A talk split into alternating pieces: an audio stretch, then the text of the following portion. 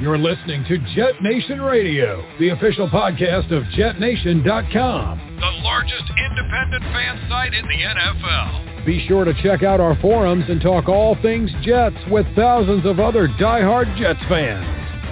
Now, to get you up to date on all the latest Jets news, notes, and quotes, here are your hosts, Glenn Naughton, Dylan Terriman, and Alex Varallo.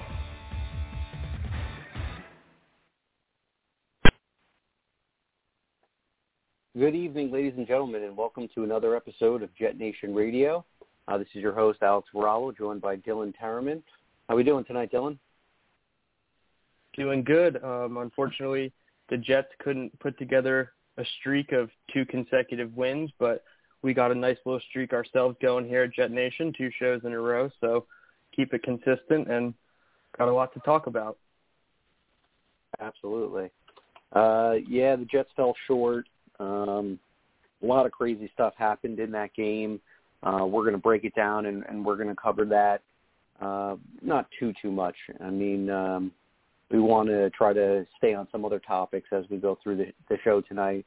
So we're going to do a little bit of a preview um, or a recap rather of the Colts game.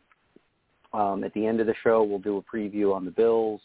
Uh, we're going to talk about some transactions that have happened uh, since last Thursday, some injury updates, and uh, we're going to hit some topics of conversation that have been going around, uh, you know, the Jets' Twitter and um, all their social platforms. Um, a lot of controversy seems to be um, what's going to happen with this quarterback situation that we're in right now. So we're going to cover all that stuff. But before I get too far ahead of our, um, myself here, I'd like to take a moment to uh, thank our sponsor, Mile Social. Um, if you're not aware of who they are, um, you can find them at milesocial.com. Um, if you're a company that's trying to improve your social media presence um, and you just don't have time uh, to, you know, put your brand out to the masses, get connected with the Mile Social, and they will help you expand your company on all social media platforms and get your business to the next level. Again, that's M-I-L-E-S-O-C-I-A-L dot com, milesocial dot com. All right, Dylan. So uh, we uh, talked very uh, briefly before we went live, and we're going to recap the game first, um, and then we'll go into some of the transactions and our topics of the evening. So the Jets fall 45 to 30. Um, it was a little bit of an odd game because you know, if you looked at the box score here, you know, they were kind of within reach um, in that first quarter. And then as the second quarter and third quarter came down, the game just really, really got out of hand for the Jets. Uh, the Colts stacked their points on us, and um, you know they scored 21 points in the second quarter, 14 in the third. Uh, you know, and then the Jets just kind of picked away very slowly. We came on near the end, uh, but it was far too late to try to save the day. Um, not going to say we ran out of time because the game was well lost before the fourth quarter. Uh, but it, remarkably, they still did put up 30 points. So, um, Dylan, before I give my take, you know, if you want to start, um, that's fine, and and just give us, you know, your, you know, uh, perspective on uh, what you think happened last Thursday. Why did uh, you know all these things go wrong for the Jets? Yeah, first off, I mean you have to look at the defensive side of the ball. It was easily their worst game of the season. They let up 532 total yards, six total touchdowns. And when you look at the 272 pass yards and three touchdowns, you know, you can get away with that in the modern day NFL, but then you look over on the rushing side, and they had 260 yards rushing and three touchdowns. And for a defense that's predicated on being downhill and you know not necessarily reacting, it's you know a recipe for success is a team like the Colts that likes to just run downhill right back at you. So to expect 260 yards, I would say is you know not not in the realm of possibility, but you know they every single play it looked like they were getting beat up front. The offensive line was pushing our defensive line around. The linebackers seemed to be out of position. I have to go back and look at it more, but C.J. Mosley didn't look like the C.J. Mosley we've seen throughout the year. So you want to see a little bit more consistency from him. They had zero tackles for loss in the box score, which is not a good thing. That means they're creating zero negative plays. They only had one sack, three quarterback hits, which even against a quarterback like Carson Wentz is not going to do it. You're really going to have to get in and pressure him and get in his face. And then, not to call out specific names, but Jarrad Davis and Ashtyn Davis did not look good against the run. They definitely need to be more disciplined on their keys and understand where they're supposed to be in certain situations. Um, so that's you know that's most of the negatives all came from defense, and then the positives again all come from offense. We had 30 30 points scored. I know you could consider it garbage time, but I don't necessarily consider it garbage time considering the Colts had five defensive players play 95 or more percent of the snaps. So they weren't, it was 42 to 10 at one point, but they weren't, uh, you know, laying back on the Jets. They were, you know, all gas, no brake essentially when it came to not pulling their starters. But Mike White comes in, leads two good drives. One ends in a punt, one ends in touchdown to Elijah Moore. And then, you know, unfortunately he gets hurt. Josh Johnson comes in, throws for over 300 yards and three touchdowns, which 413 passing yards is nothing to sneeze at for an offense that was clamoring to, uh, you know, fire their offensive coordinator three or four weeks ago. So you like to see that out of their second and third string quarterbacks. Elijah Moore, you know, coming on. We talked about him a little bit last week in our rookie segment. He had eight targets, seven receptions, 84 yards, two touchdowns. The first one I just talked about with Mike White, he was wide open on a on a little out and up on the left hand side. That was actually a ball game at that point, seven to seven.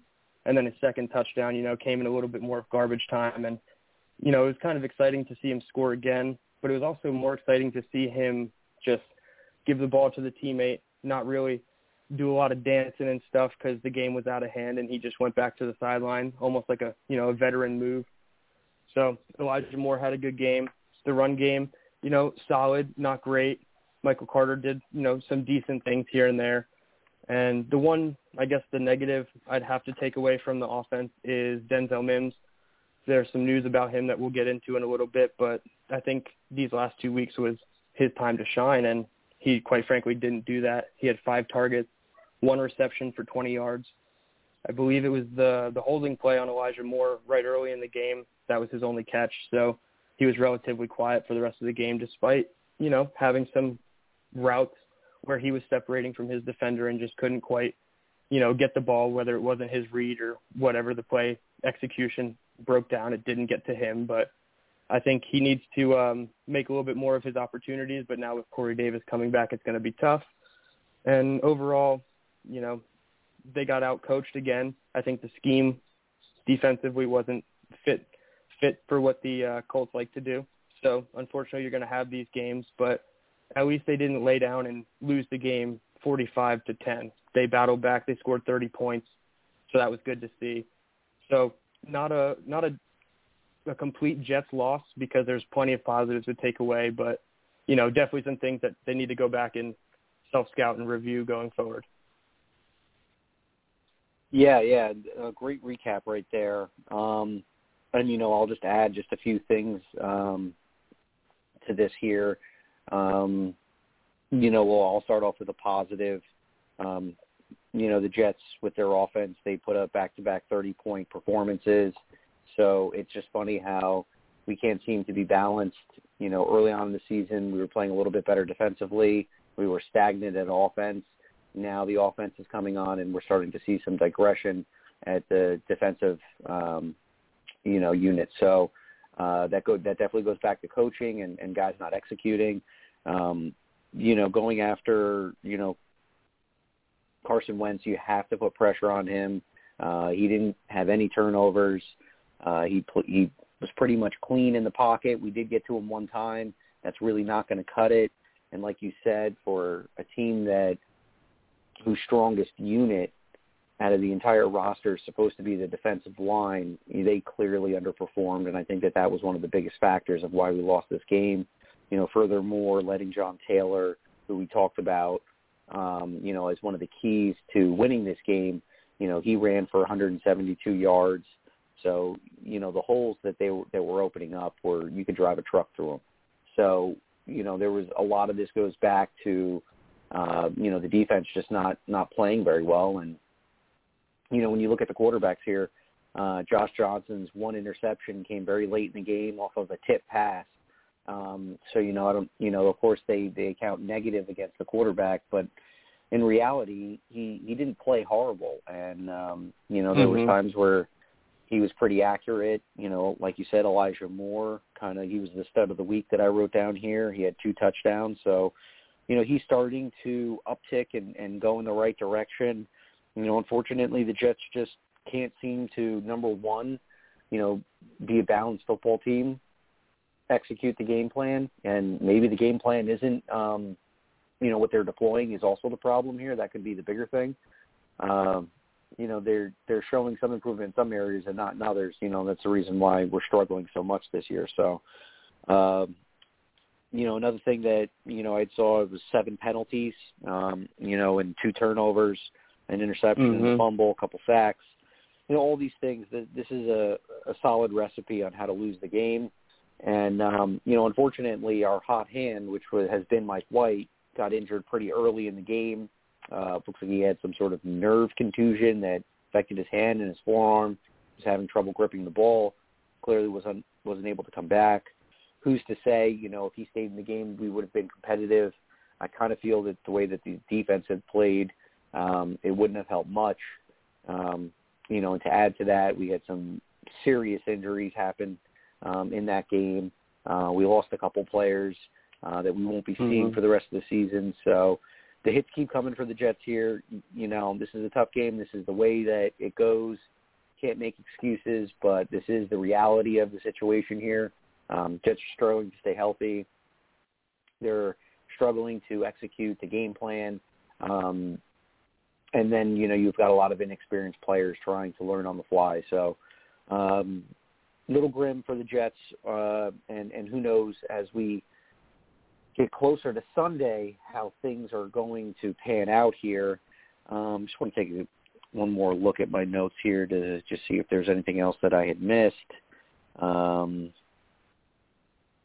yeah, I think that you know we covered pretty much all of it. You know, in a 45 to 30 um, box score, maybe it doesn't look as bad as the numbers show, but like you said, you let up 500 yards of offense. You know, they were getting steamrolled in, in certain series, and it just didn't look like the same team that we saw from the week prior. And, uh, you know, hopefully this is, you know, Jets keep having these rude awakenings. So, you know, Bills just lost a, a really, really bad game this past weekend. Who knows if they're going to be coming with a little bit more steam into this weekend, but you know they've got back-to-back road games. Um, they weren't playing very well last week, so who knows if that's going to carry over and the Jets get a little bit lucky this week. I doubt it, um, to be honest with you, because I think Buffalo's a really, really solid team, and, and their loss to Jacksonville definitely doesn't represent them. But uh, yeah, the Jets need to get some sort of luck here as far as getting healthy. Um, which will lead us into you know our injury news and transaction segment. Um, for those of you who are not aware, the Jets recently just tweeted that Tyler Kroft is going on the IR. Um, I don't see any specifics if that's going to be long term or short term, uh, but we just lost our number one tight end. Um, from the game, we lost Marcus Maye with a torn Achilles. That's probably the biggest hit. Um, on a positive note, it does look like from according to Robert Saleh's uh, press conference that all four quarterbacks might have a chance um, to practice. Uh, that includes Zach Wilson, Mike White, and Joe Flacco. Uh, so who in the heck knows what's going to happen and who's going to get the start? Uh, but the Jets went from not having a lot of quarterbacks to having, you know, quite a few. So um, the hits keep on coming, and uh, I know that who was uh, somebody else that I had heard that was going to be coming back. Oh, or actually, um, you had mentioned Denzel Mims. We might as well plug that now. Uh, looks like Denzel Yep. Mims uh, is in the COVID protocol. Um, man, oh man, this has been just kind of a rough start to the career for this young man. Last year, being injured for half the year, uh, and then this year getting buried, and then finally getting an opportunity. As you said, he didn't seize the opportunity that he's had, and now he ends up getting COVID. Uh, but I do believe since he is vaccinated, if he's able to show uh, two negative tests within you know 48 hours prior to the game, he might be activated. So uh, we'll we'll have to see later on this week if if some news uh, comes out with uh, Denzel Mims in, in a positive manner. But right now, uh, I guess the Jets are anticipating not having him for Sunday. Uh, Corey Davis might return. Um, I did hear that, so you know, that's a good thing. Um, we lose we lose one wide receiver, we gain another one. So I guess that balances itself out. Um, didn't hear any news on George uh, Fant. Um, that's something that you know intrigues me because I believe Chuma Edoga had to play for him. Jets are down to their third string left tackle. Uh, just not a good situation, but hopefully George can can come back. Um, that would be a big boost for their them offensively.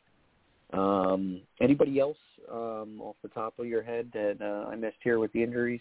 Uh, Bill, no, not that not that I can think of. I think you pretty much caught them all. Right, and they did make one transaction. They signed a safety today. I don't anticipate um, anything to come from an, an Elijah Riley. Uh, maybe just some depth at this point. But yeah, let's take a minute yeah. um, and let's talk about this safety situation here.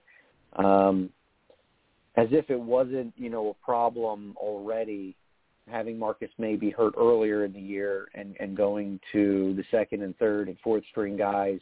Um, now he's gone for the season. Um, Ashtyn Davis is around. Um, you had mentioned, I think, uh, Neasman. I don't know if Adrian Colbert's still still hanging around. Um, but who do you think the the the duo is going to be for our you know free and strong safeties moving forward, Dylan? I think for the immediate, it's going to have to be Ashtyn Davis and uh, Sharrod Neasman. I think you'll probably see a little bit of Jarrod Wilson mixed in as the backup. I know they kind of rotated him and Neasman when Marcus Maye was hurt before. So we'll kind of see a bit of a, a mixed bag and a rotation. They signed Elijah Riley. He's only played six games in his whole career in the two years he's been in the league. So I don't anticipate him being anything more than perhaps special teams help so that they can use a guy like Jarrod Wilson on the defensive side for snaps instead of having to use him for special teams. So it's going to be a collective effort and it's going to have to be, you know, everybody's best foot forward because what we've seen from the safeties not named Marcus Maye this season hasn't been entirely uh, enthusiastic.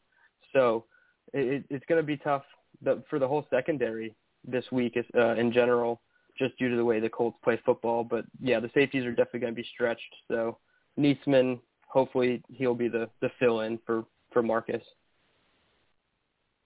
Yeah, I'm curious too because I know that there's a rookie out there, Hamsah Nasirildeen, that that had played safety at Florida State, and I'm wondering if mm-hmm. he's going to continue to have his special teams role because I did see that he was activated recently, um, or is he you know, could he possibly, uh, you know, be moved over and, and have to become one of the depth guys at, at, at strong safety? Um, not sure how, how that would pan out. He does have experience playing that position. Not sure how he fits into Saleh's scheme, but um, if you need a body, there there is someone there that, that that might be able to come in and help. But yeah, the uh, secondary um, looking a little thin and uh, so is the tight end position. Um, you know, clearly somebody has to step up the position moving forward um, and you know keep the defense honest because that's the last line of defense. But uh, I want to talk about um, two things um, with this defense right now, Dylan. Um, number one, uh, I'm going to ask you know if you want me to go first, that's fine. Um, but a question popped in my mind about who's doing what we expect and who is underperforming at this point in time. Um, why don't we start with the underperforming? Which guy okay. do you feel on this defense is not living up to his standards? Ooh, it's a really tough one because um, we've seen kind of inconsistent performances from just about every single person on the defense. And mm-hmm. and while I think Quinnen Williams has had a few spark games where he's had those you know big sack games, he had the multi sack game a few weeks back. I, I'm honestly going to mm-hmm. have to say for right now it's going to be Quinnen Williams Actually, no, I take that back. I'm looking at these stats. Th- these are just terrible. Nathan Shepherd is probably the one that's underperforming. Mm. I, I was about to say Quinnen. I think he's close to that category just due to how much potential he has. You know, he has four and a half sacks, so I can't really get on him for that. But yeah, mm. Nathan Shepherd's probably got to be the guy. He's got 197 snaps over the entire season. They've kind of been dwindling. He had 37 against Tennessee and then it was 20, 31, and then 16 and 17 the last two weeks. So he's kind of seen a significant decrease in snap percentage, but he still has done nothing to fill up his stat sheet. His last tackle came against New England, and that was just a solo tackle. He has five tackles on the year, three quarterback hits. You don't really see him impressing too much in the run game. So I'm going to say, while he's still a backup, Nathan Shepherd is is definitely the one underperforming on the defense. What, what do you think? Yeah, for me, uh, I'm going to say uh, Quinnen Williams. Uh, I think he's been a little inconsistent. Oh, wow.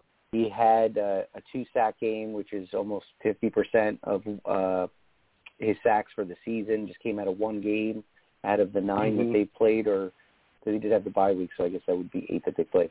Um, but you know, He's gotten 50% of his sacks out of one game.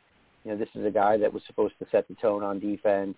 You know, every play, whether it comes to putting pressure on the quarterback in passing situations or helping this team stop the run. Um, I think that right now he can be playing a little bit better. Um, the guy that I think that is kind of pleasantly surprised me would be Brandon Echols, the uh, sixth round rookie, uh, coming in and starting.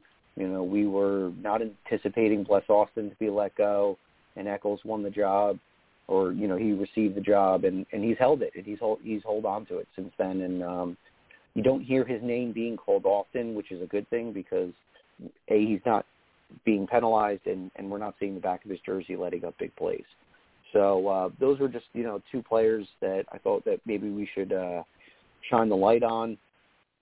Uh, and I think that the reason why you know, it may be alarming to some people saying Quinnen Williams here is just that the the draft hype that came to with this player, um, right? Everything that we were told, you know, maybe it wasn't fair that you know he was com- um, his comparison uh, when he was coming through the draft process was Aaron Donald, and I, I, I think that that is unfair to put a D lineman in that in that category with an Aaron Donald mm-hmm. because there's not many of him in the league and you know, Quinn did make a good point when he was asked about that, saying, you know, you're talking about a guy that, you know, is probably about 50 to 60 pounds lighter than me.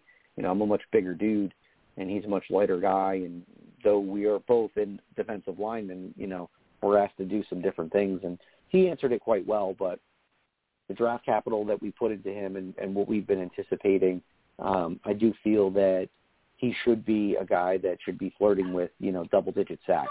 He still has time to do that um, and if he does, then you know obviously he will be living up to um, my expectations and, and maybe the fans' expectations. But I think at the moment, seeing him disappear for a game or two here really, really hurts um, this defense. And and now that you know some of the bigger names and the more important guys, you know, foundation pieces of this defense are starting to uh, dwindle here. Um, guys like him need to step up, and um, you know, I'm very happy with John Franklin Myers. I think he's been doing quite well. Uh, but now what it's really going to come down to is players like Sheldon Rankins, John Franklin Myers, and Quinnen Williams stepping up and trying to elevate this defense right up front because that's where it all starts. So hopefully we can start seeing some some better play um, from the front unit defensively. And um, you know, while we're doing that, um, you know, you want to take a moment and, and maybe just talk about a couple players on offense that has surprised us and and maybe some that um, or one player that that has disappointed us from this team. Um, I'll go first. Um, I want to say that I was really expecting a lot more from Keelan Cole in this offense. Mm-hmm. Um, seeing yep. everything that he was doing in training camp, because I was there, you know, a few times every week, and every day this guy was making plays, and it just really seems, you know, as the beat guys were putting together the depth chart, um, it was clear that Keelan Cole was going to be the number three, number four option on this team, and um, to see that you know he's kind of had some some plays here or there, um, but nothing true truly consistent. So is he being scripted? You know, is he being um, put in and trying to is LaFleur trying to implement him to make him more of a playmaker? Not too sure. Um, I can tell you that I did see, um, I think it was Jeff Smith get some opportunities last week. I don't mm-hmm. know. I think I'm I'm ready to move on from from the Smith camp here. Um, you know, these guys have hung around right. the, the team a couple of years, and yeah, they're fast, and you know that's what they bring. They bring speed, but I don't know if we're utilizing that speed um, in the manner that we talk about, and I don't see those guys making the plays that are making difference in games. And I just kind of feel like can Denzel Mims not run that route? Can Keelan Cole not run that route? You know, these are the guys that we were anticipating to make big plays this year, and we're really not seeing much from them. So, um, a little disappointed um, coming from uh, you know that the wide receiver aspect. Um, that maybe Keelan Cole's not being utilized properly. That could be the factor. Um, but someone that has pleasantly surprised me, um, and just you know over the last couple of weeks, I would say is uh, Ty Johnson. Um, back-to-back weeks with scores seems to be doing a little bit more in the receiving department. You know, Michael Carter clearly is one of the future running backs of this team. Um, not sure how long uh, Ty Johnson is going to be with us, but currently I am pleasantly surprised with his play. And, um, you know, I think in the first half of the season, there was a lot of room to be desired with him. Now I'm beginning to see a little bit more light and um, some more promise coming out of Ty Johnson. Um, throwing the ball to your court now, Dylan. Um, who who has um, impressed you and and who has uh, not looked so great in your eyes offensively? Yeah, so it's funny that you said Ty Johnson as the impressive because up until the last few weeks, I'd have to say he's probably been the least impressive offensive player to me. You mentioned he just finally started getting going in the pass game. He's got 176 receiving yards out of his uh, 227 for the year. So you like to see the big chunk of that coming as of late. But before that, I mean, I feel like every week it was a disappearing act. And in terms of rushing production, I mean, just some of these games, four for 15, three for 17, four for 12, five for six. That stuff's not going to get it done on the ground. And I understand Michael Carter has been, uh, you know, kind of breaking out lately, but to have that one-two punch like we thought going into the year, I'm pretty sure all mm-hmm. three of us at Jet Nation, you, me, and Glenn, were all, you know, had high hopes for uh, Ty Johnson. So for him to play 41% of the snaps and just finally getting it going, it's kind of, you know, unfortunate, but we're glad to see it's not production in the beginning and tailing off. So he's trending upward and still my underperformer for the year. Mm-hmm. But then you flip around to his backfield mate and Michael Carter is my overperformer of the year. I wanted to put Elijah Moore there, but I'm going to temper my love for now because Michael Carter has been doing some some pretty uh, in, impressive things both in the run and the pass game. It seems like every time he touches the ball, one person's due to slip off him. I don't know if they they wipe him down in bacon grease or something, but he just can't be brought down by the first tackler no matter what. He's averaging, you know, well over 10, 15 yards a catch. Looking at his stats here, he had one catch for 37 yards last week, but he's playing 52% of the snaps, and it seems like he should probably be playing more considering the lack of production Ty Johnson's giving you in the run game. So kind of an interesting one there. The, the two running backs are my choice, but I definitely think Michael Carter's on the uptick, but it's good to see both running backs hitting their stride at the same time.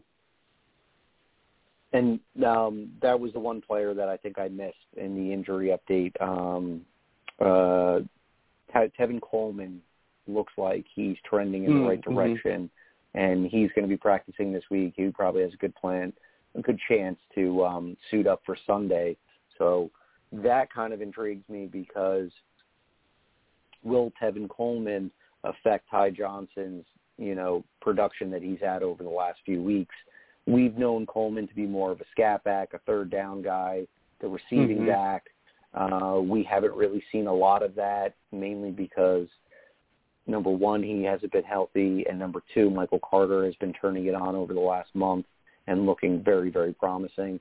So it'll be interesting to see if Tevin Coleman um, takes away some of those snaps and those opportunities from Ty Johnson, and and maybe Ty Johnson goes back into that, um, you know, does that disappearing act as you said, and, and his numbers take a hit. So uh, we'll have to, you know, see what kind of game plan as far as the run game is concerned is deployed this Sunday. I know the Bills have a really, really tough defense, so maybe they ride the hot hand in Carter, and you know we'll be we'll see obviously who Lafleur likes as the number two option. Uh, so you know we'll have to keep an eye on the running backs for Sunday. Um, we're going to get into um, the big topic of conversation now. This is the quarterback conversation. Uh, we're going to try to, uh, you know, handle this situation here the best that we can because at the end of the day, um, you know, our opinions have no weight into what's going to happen on Sunday. But there is a little bit of controversy that's building in New York, and it, it's at the quarterback position. Surprise, surprise. Um, it wouldn't be a New York Jets season if there wasn't a little controversy at the quarterback position. So hmm as everyone here knows, um, Zach Wilson gets hurt. They trade for Joe Flacco. Mike White gets the job. Josh Johnson's um, brought from the practice squad into the 53 roster. Um, Jets had very few options at quarterback as of Thursday night, and um, now it looks like we're going to have four options this week. So the two main guys that we should be talking about is Zach Wilson and Mike White. And this is going to be a tough one because if you're Joe Douglas or if you're Robert Saleh, who do you go with at this point? Um, do you honor your draft pick and your your future investment into Zach Wilson, and, and if he's healthy and, and gets cleared medically, do you throw him back out there against a tough, you know, um, com- interconference opponent like the Buffalo Bills, or do you give him another week of rest? And if Mike White is healthy, do you deploy Mike White being that great in that Cincinnati game? He looked okay. Um, you know, I think he was like seven for eleven with the touchdown before he got hurt and had to leave the game against the Colts. So do you ride the hot hand or do you go back to your future franchise quarterback in Zach Wilson? Uh, I'll just say this right now, and then I'm going to throw it your way. If Zach Wilson is still dealing with some, you know, minor soreness or um, he's a little stiff or whatever's going on with that knee, I absolutely do not want to play him less than 100%. Um, Mike White has shown that he's capable of going out there and, and moving the sticks on offense. And if he's healthy, I think Mike White should get the nod, predicated that Zach Wilson is not at 100% health. Uh, what's what's your take on that, no, uh, Dylan? Yeah, I have to pretty much align with that thought process there. we'll know a little bit more tomorrow, uh, Wednesday morning, when Rob Saleh speaks to the media as far as the health of both of them. I think uh, right now it seems like Mike White is closer to being 100% than Zach Wilson is. Remember, the PCL is supposed to be a two to four week injury, so entering week three of this injury, just to have him back on the practice field, I think would be, you know, on schedule or ahead of schedule. So I don't want to uh, assume any percentage as far as a number of his health, but if Zach Wilson is not 100%, and I mean even 90% healthy and 10% not ready to go, I think this has to be a Mike White uh, or Josh Johnson game. Obviously, Mike White might not be 100%, but I, I'm pretty sure he will be 100% for the game, in which case I think you just have to start Mike White. Uh, he's definitely earned it. Rob Saleh said it himself. He's done nothing but come in and take advantage of his opportunities. Um, this is obviously he wasn't the head coach in San Francisco, but this is something we've seen the 49ers do before where Jimmy Garoppolo, excuse me, would get hurt and CJ Beathard or Nick Mullens would come in and have their flashes of times where they look like they can compete in the NFL and have a starting job. And you know, eventually they might regress back to the mean, but I think Mike White is in that phase where he's trending up and right now he's kind of untouchable. He was 7 11 for 11 with the touchdown on Thursday night. I think if we got to see the full Mike White game, it may, may not have mirrored the Cincinnati game exactly with 400 yards, but we ended up with 413 passing yards as a unit. So there's a good chance he could have exploded again and had another great game. So yeah, I think he's absolutely earned it. Like we said last week, if he didn't completely have a meltdown game and throw four picks and fail to complete a, you know, simple pass, then maybe Zach Wilson coming in at not 100% could be an option. But at this point, don't risk the rookie. It's not worth even setting him back one or two more games because – then you get into the whole jostling of okay, now he's 50% healthy for the next three games. What are we going to do? And now you're just you're you're messing with his development and the offensive development as well because they need to gel with a specific guy and get into a groove. And right now, Mike White has that groove. So, yeah, Mike White is the the answer for me unless Zach Wilson is 100% healthy. Yeah, um, and I think that everything that you said is fair, and and I think what Robert Saleh said has, is also fair due to the fact that um, he's he's playing pretty darn well. You know, he's only had I don't know a handful of quarters, one full game, and a couple quarters in the Patriot game, one quarter in the Colt game. But you look at the numbers, you know, his completion percentage is higher, his QB rating is better. Um, you know, he he has thrown a few. Um, he's got four total, but uh, you know these were situations to where he's he's just trying to come from behind in that Patriot game and you know trying to make plays and um, he was really really you know electric in that uh, Cincinnati game and uh, he's only got about you know 400 yards less um, total yards thrown than Zach Wilson in, in a few games compared to Zach having a majority of the snaps this season. So clearly, you know, looking at the offense and, and how they've accrued over 30 points in back-to-back weeks, um, this leads me to my next question here. Why is it that Mike White and Josh Johnson has looked more effective in this offense in just these last few games than Zach Wilson, you know, over the first half of the season? Um, what do you think it could possibly be, Dylan? I think that's a, a multiple part answer. I think a lot of it has to do with Zach Wilson himself and his rookie tendencies to always want to uh, play hero ball in a sense and take that 30, you know, 20 plus yard completion downfield instead of the easy five to seven yard completion right in front of his face. And I think over time, watching Mike White and Josh Johnson now running the offense and effectively hitting the check downs, he'll be able to do that more and more moving forward. So I think that's always one of the options. The second second uh, option is also Mike LaFleur going up into the booth and getting that overview of the the offense, and he can really focus on calling a play, getting the next play in, and having you know a step by step plan going into the game instead of.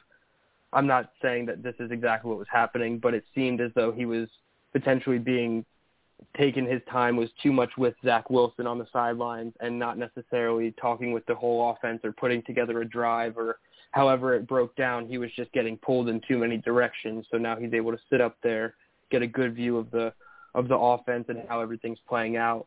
So really, you can't say necessarily it's it's pinpoint this or that.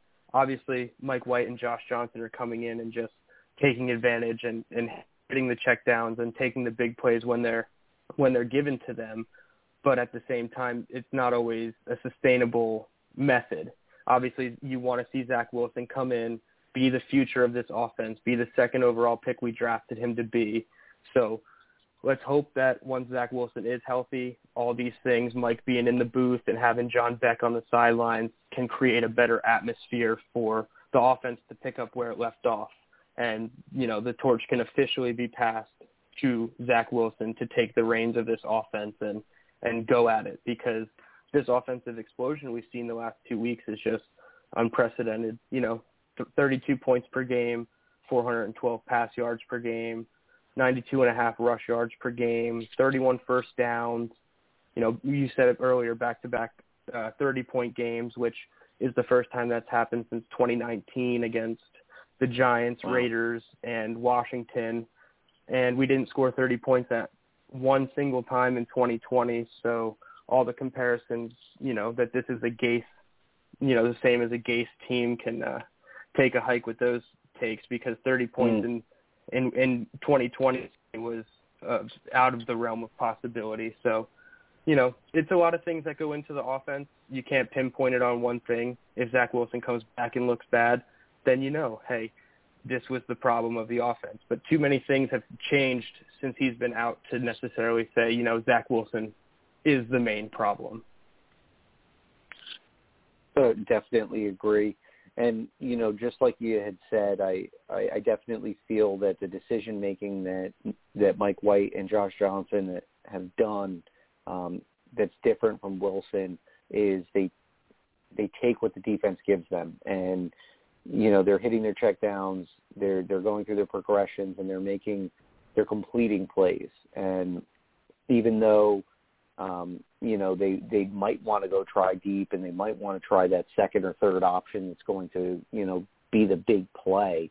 Um, you know, I think playing hero ball is a good way of putting it, and I think that that's something that um, Sam Darnold, uh, which hurt him as well, is not running the offense in a fluid manner, always constantly trying to air it out or scramble and, and, and then do improv- improvisation rather than trying to run the offense and run the scheme uh, through the coordinator's eyes. So, you know, if Zach has been a student of the game and he's studying film, and we've heard that he's a film junkie, uh, perhaps you know he'll see how effective his um, his teammates have been by finding you know the running back coming out the flat getting the ball to your tight end, finding your slot receivers, and and making those easier throws, you know, here and there. Build your you know rapport with your with your guys. Build a little mm-hmm. bit of mm-hmm. confidence by executing a couple simple throws. And when the defense um, tries to play tight and play up toward you know the line of scrimmage to take away some of the short and intermediate stuff, then you go for the jugular and you try to push the ball down the field to keep them honest. Um, so you know it's like a chess match you know, you don't want to just go right out and and use or try to be too aggressive early on because it might hurt you.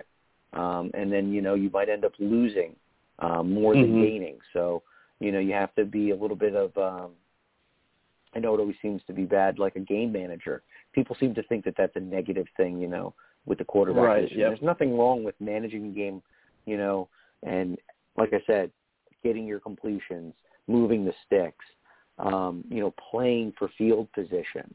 Um, even if you're backed into your corner, you get yourself into a spot where you you can punt and put the team back into their end zone. Um, just so that if your defense happens to play well, you get the ball back around midfield.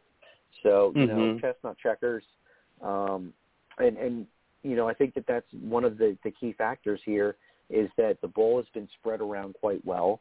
Um, the running backs have been incorporated much more in the passing game over the last couple weeks. So hopefully, you know, when Zach Wilson is ready, and it could possibly be this Sunday, hopefully we still see those same things occur where, you know, Ty Johnson and Carter and, and Coleman are getting those passes and um and getting to um you know, all those checkdowns and things like that and and even if you you know you don't get the first down, that's quite all right as long as you continue to incorporate more of your teammates and build build that mm-hmm. momentum.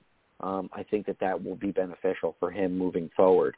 Um, you you, uh, so, you mentioned Sam Darnold in that little bit there. Yeah, and uh, right across my Twitter, that. right mm-hmm. across my Twitter timeline as you were explaining that, Ian Rapoport says after two days of testing, exams revealed that Panthers quarterback Sam Darnold has a fractured scapula. the right shoulder Hmm. injury will likely lead him to miss several weeks. So, although not directly Unreal. Jets related, it's directly Jets related in the fact that we own their second round pick and having PJ Walker at quarterback for the Carolina Panthers is a good thing for the Jets moving forward in terms of draft positions. Wow, wow, wow. Um, good little nugget right there, Dylan. Um, it is kind of an odd scenario to where we need them to be bad to better our situation. Uh, don't like to root for injuries. Hopefully Sam can come through that. Um, right, yep. Man, oh man, no, nobody's had it worse than probably that guy over the last couple of years. And um, hopefully things trend in the right direction when he comes back. But um, yeah, that that that that's a crazy one right there. And we know it best, you know, um, dealing with injuries left and right, all different positions. Um, it's interesting how, you know, and, and this is kind of the luck of, of just the Jets in general. You know, you trade Chris Herndon, then you trade Daniel Brown, and um, you know, Wesco's been buried in, into the system, and now Griffin gets a little bit more, and now Kroft goes on the IR. So now it looks like we're stuck with uh, possible Griffin, Wesco, and maybe Kenny Yeboah. Um, we'll, you know, we talk about him quite often on this show. Maybe Yep. we'll start to see some action out of him. Um, you know, as the ne- next man steps up. Um, and then, you know, clearly we already talked about the safeties and things like that. You know, that, that somebody has to emerge from that position. Um, and you know, that's just the way that this this game goes. Unfortunately, you know, like like we said when we were talking about this roster in the off season, you know, what we're talking about now is clearly not going to be what we see week one, and we're at the midweek point of the season now, and uh, this roster has changed dramatically. Um, but hopefully, Mhm. you know, things start to trend in the right direction, and we start getting some of these guys. You know, we're expecting uh, a return from Becton after um, Thanksgiving. You know, hopefully George Fant is not too far away, and, and he can come back this weekend. Otherwise, we'll be going with Chuma Edoga again at, at left tackle. We've got Corey Davis coming back. Nims is injured right now, um, and you know we've already talked about the tight end position. So, a lot lot needs to change in order for this team to to get out of this, um, you know, this deep pit that they've fallen into. Um, let me see here. Uh, can Michael Fuller be in success? All right. So um, this was my last question on the uh, the quarterback controversy segment, and let me just take a look at the clock. We got 12 minutes, so we got plenty of time to still cover the Bills game. Um, so last question: Can Mike LaFleur be as successful with Wilson when he's ready to play? Um, and does he need to adjust his play calling uh, for Zach Wilson? Throwing, throwing it your way, Yeah. Dylan. yeah, I think he absolutely can be successful. Maybe take some of the parts of what he was doing before Zach Wilson's injury, you know, some of the things that he felt more comfortable with doing, and then also mesh that with what we've seen Mike White and Josh Johnson's game plan look like over the last few weeks, and that was a lot more passing on first down, a lot more, you know, uh, wide receiver heavy uh, personnel usage. I went back and looked. So against Cincinnati, they ran 10 personnel, which is one running back and four wide receivers, 12 times is a season high for sure. They also only ran 20 plays out of 12, which is a slight downtick from what they've normally run. You know, they were up around 24 to 27 times a game in 12 personnel. So you like to see that trending in the right direction. I don't have the the personnel usage against Indianapolis, but I assume that it's you know pretty pretty uh, close to what we saw against Cincinnati. More 11 and 10, less 12. Not you know 12's not completely going away. I think the 12 personnel of having one running back and two tight ends is still going to be the staple of this offense, regardless if it's working or not. So, yeah, Mike LaFleur, you know, can keep a, a similar game plan. Does it? Is it going to be the same thing we saw weeks one through five with Zach Wilson? No, absolutely not. And is it going to be what we saw against Cincinnati and Indianapolis? Probably not. But it should be leaning more towards what we've seen the last two to three weeks rather than the first five.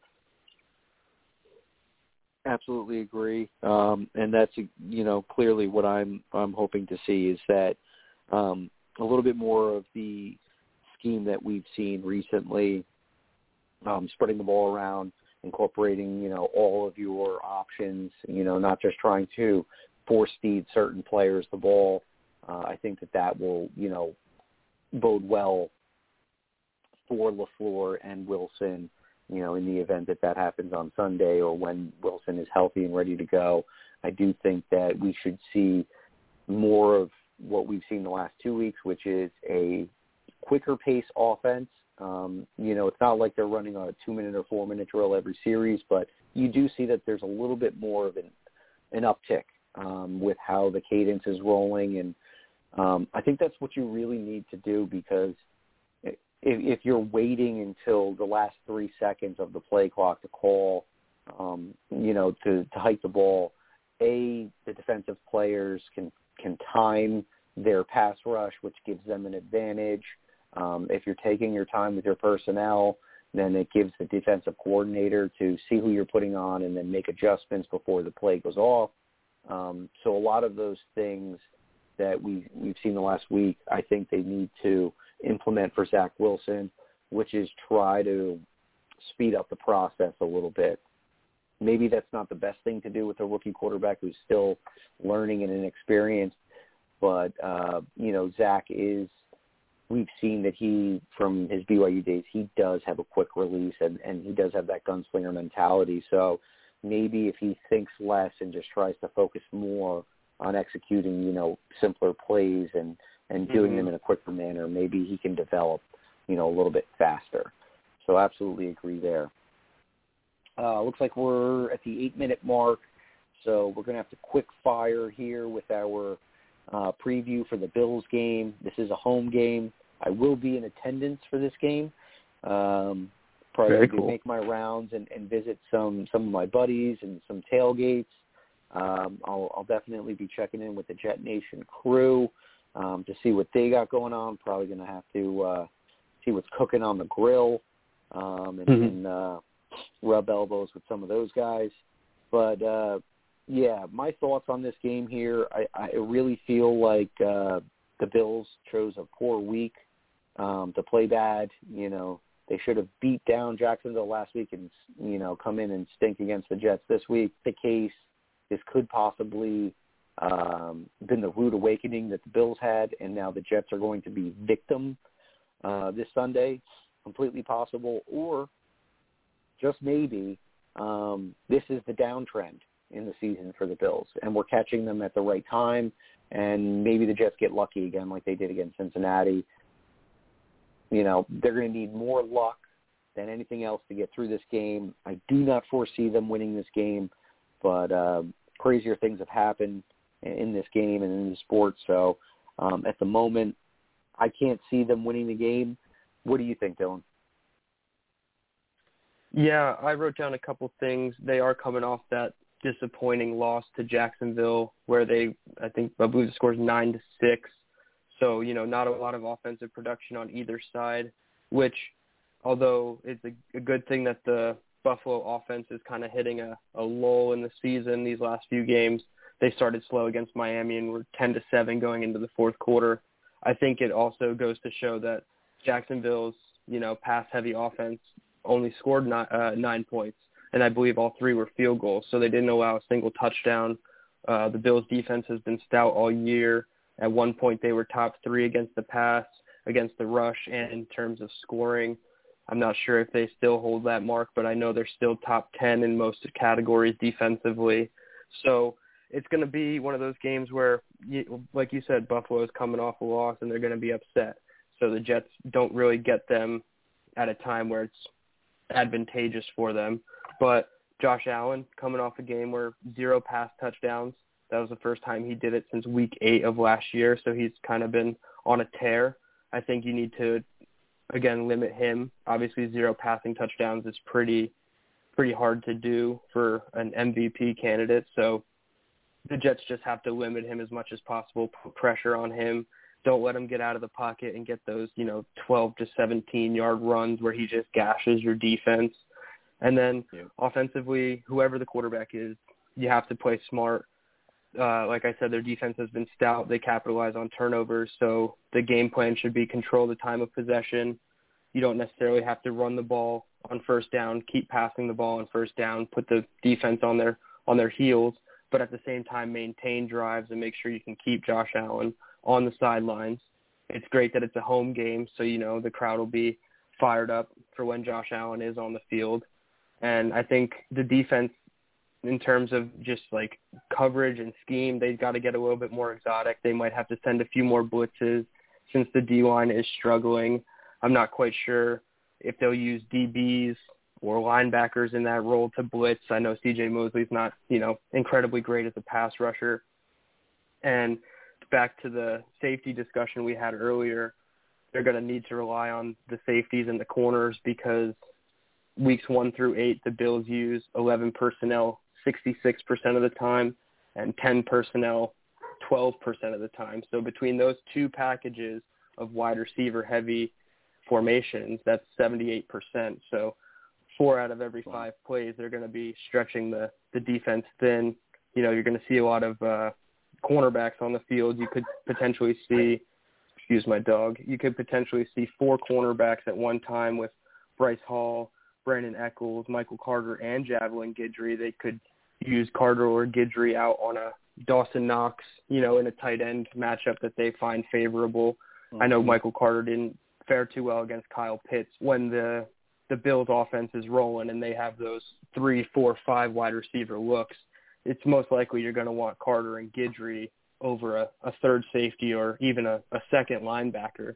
So, you know, you might see a lot of four down, maybe C.J. Mosley, and then six DBs, what what they call the dime look. So it's potential. You know, the defense has its plan. Not you know a good recipe for facing a high power offense coming off a bad game. If I had to put a prediction, I think it's going to be somewhat close until the end, with the the the Bills pulling away 34 to 23. I think Elijah Moore and Michael Carter both scored a touchdown this time, so it'll be nice to see both the rookies get in the end zone but unfortunately, and another Jets loss, but not one where we're walking away with our tails between our legs and we actually have some more positives, kind of like the Indianapolis game. Yeah, um, I, I think you really brought up a good point there. Um, you know, what I have here written on my notes, you know, obviously Stefon Diggs is the biggest threat in the, um, as far as the wide receivers are concerned. So Hall and Echols are really going to have their hands full. You can't forget about some of the other guys that they have out there, like Gabriel Davis, who's a big guy. You have uh, Cole Beasley, who's you know been around the league for a very very long time. He can you know he'll probably be the biggest challenge for Michael Carter and, and Guidry. And then obviously Josh Allen, like you said, his ability to be a dual threat quarterback. He's got a very strong arm. Um, and then, you know, he will gash you with the run. So, you know, I have notes here is that you really want to contain and keep him inside the pocket. You know, this is going to be a game to where you're going to need more covered sacks than than actual, um, you know, pass rushing situations. Um, you want to keep him inside that pocket and limit his yards on the ground as much as possible. Um, even though he is a very, very good quarterback from the pocket, I, I feel that if you can collapse it and and you know force him to try to make mistakes, um, that's the best way to to try to beat Josh Allen. Um, you know, as far as prediction that I could give here, uh, I could really just see this kind of getting out of hand, and then the Jets trying to save grace near the end, very similar to the Colts game. Um, you know, I'm I'm expecting like a 31 to 20 kind of game with the Buffalo Bills you know, statistically, when you when you analyze both these teams, not looking too great. Bills are averaging 32 points a game. Jets are averaging 16. Bills have 400 yards of total offense as average. We're near 300. Um, defensively, they're they're letting up about 15 points a game. Jets are letting up about 29 points a game. Turnovers completely lopsided. The Bills have five turnovers this year. The Jets have 15. The only category that the Bills think at compared to us is they have 49 penalties compared to our 48, but we're still not much better than them in that aspect as well. Wow. Um, so just from statistically looking at all of these things here, um, it's obvious, you know, by record um, and the rankings here, Buffalo Bills are a much better team. Um, they're definitely going to be the favorite. Um, but you know, this is a home game for us. Who knows if you know the, the crowd can can help the Jets get some some energy. It's going to be a pretty decent day. We've had some cold weather up in here, but it's a little bit of a warmer week. We were down into the 20s and 30s last week. Still that way in the morning, but today it was almost up to 70, and this weekend's going to be around 50 degrees. So that's good football weather for me. Um, not many people, Absolutely. you know, may may think about that, but you know, when you're still talking about the fall and, and football kind of weather, it's supposed to be sunny, 50 degrees. Hopefully the tailgate's really good and fun because that'll probably be the highlight of the day. Um, and who knows, maybe it'll, you know, it'll be spooky like uh, Halloween and, and Jets will surprise us. You know, that's what I'm kind of hoping for. I can't foresee it, um, but yeah, you know, I anticipate um, the Jets struggling a little bit here. Obviously, if Zach Wilson gets deployed, you know, will he be rusty? Will will have this been time well spent where, you know, he's been able to study and learn and, you know, rehab to get his knee back in order? A lot, a lot of questions. Maybe more questions than answers at this point. Uh, but you know, it's Tuesday. We got about another three or four days before we're gonna, you know, you know, maybe tomorrow, like you said, um, there, there, there's an opportunity that we get some news tomorrow. My guess is that the Jets are probably Mhm. going to wait as long as possible to, to, Yeah. to deploy who's going to be the starter, just to gain, you know, air quoting some competitive advantage against them. Um, I don't think the Jet, uh, the Bills are overly concerned with whomever we deploy, but uh, you know, I'm sure the Jets are probably going to be tight-lipped up until that point. Um, but yeah, Dylan, wow, that uh, that hour sure did go by fast. Mhm. Um, but uh, It did. anything else that uh, comes to your head that maybe we didn't get to cover here? I'm trying to look through my notes. Um, No, I think I I think we touched all all the here. bases. Just yeah, hopefully the uh the Jets who have been performing well at home continue to be good at home. We're two and one on the year, and I think a lot of that has to do with the the crowd in the stands. They really get the defense going. So I feel like more plays have been made at at home than on the road, and I think a lot of that has to do with the crowd. So hopefully you have a great time and you're cheering loud, and who knows, maybe we'll su- surprise each other, and you know they'll come away with a nice little win there. absolutely. Yeah, and I'm, I'm you know over under on me losing my voice.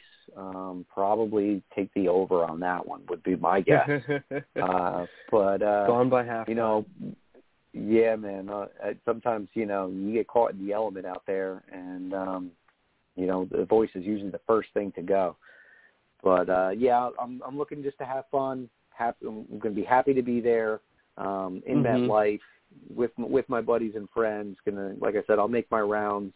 Um, you know, and anybody that's going to be at the game, um, you know, at NY Jets Life 24, send me a tweet. Let me know where you're at. If I can make it, I'll, I'll stop by your tailgate. Um, you know, maybe crack some some bad jokes. Who knows? But um, yeah, I think this is uh, this is going to wrap us up for for this show for the week, Dylan. Again, this was Awesome. a, a lot of fun, and you know what? Um, one day we're going to be, you know, we're going to be talking on this show about a lot more Jets wins. I, I just have that feeling. We cannot continue to keep talking about losses here. Something has to change. Um, Yep. Maybe not today, but you know, we're hopeful for the future as per usual. But um, yeah, let's uh, let's sign off right here. Everybody, thank you for tuning in. If you uh, don't know, please go to jetnation.com, sign up to our forums. We've got some great things going on on YouTube um, with our buddy Green Bean and Glenn Naughton is also putting out some content, doing some post game reactions, things like that. So go to YouTube, check out jetnation.com, download the app, get involved in the forums. That's where all the talk is at. And um, yeah, uh, everybody, just thanks again. Um, and uh, hopefully, when we talk next week, we're talking about a Jets victory. Um, fingers crossed over here. And uh, here we go. So everybody, as per usual, enjoy your week. Pray for the Jets. Pray that they get healthy. And uh, just hope we can squeeze one out. Everybody take care and have a great night. Thanks for listening. Be sure to follow us on Twitter at Jet Nation Radio. Glenn is at AceFan23 and Alex is at NYJetsLife24. Until next time, Go Jets!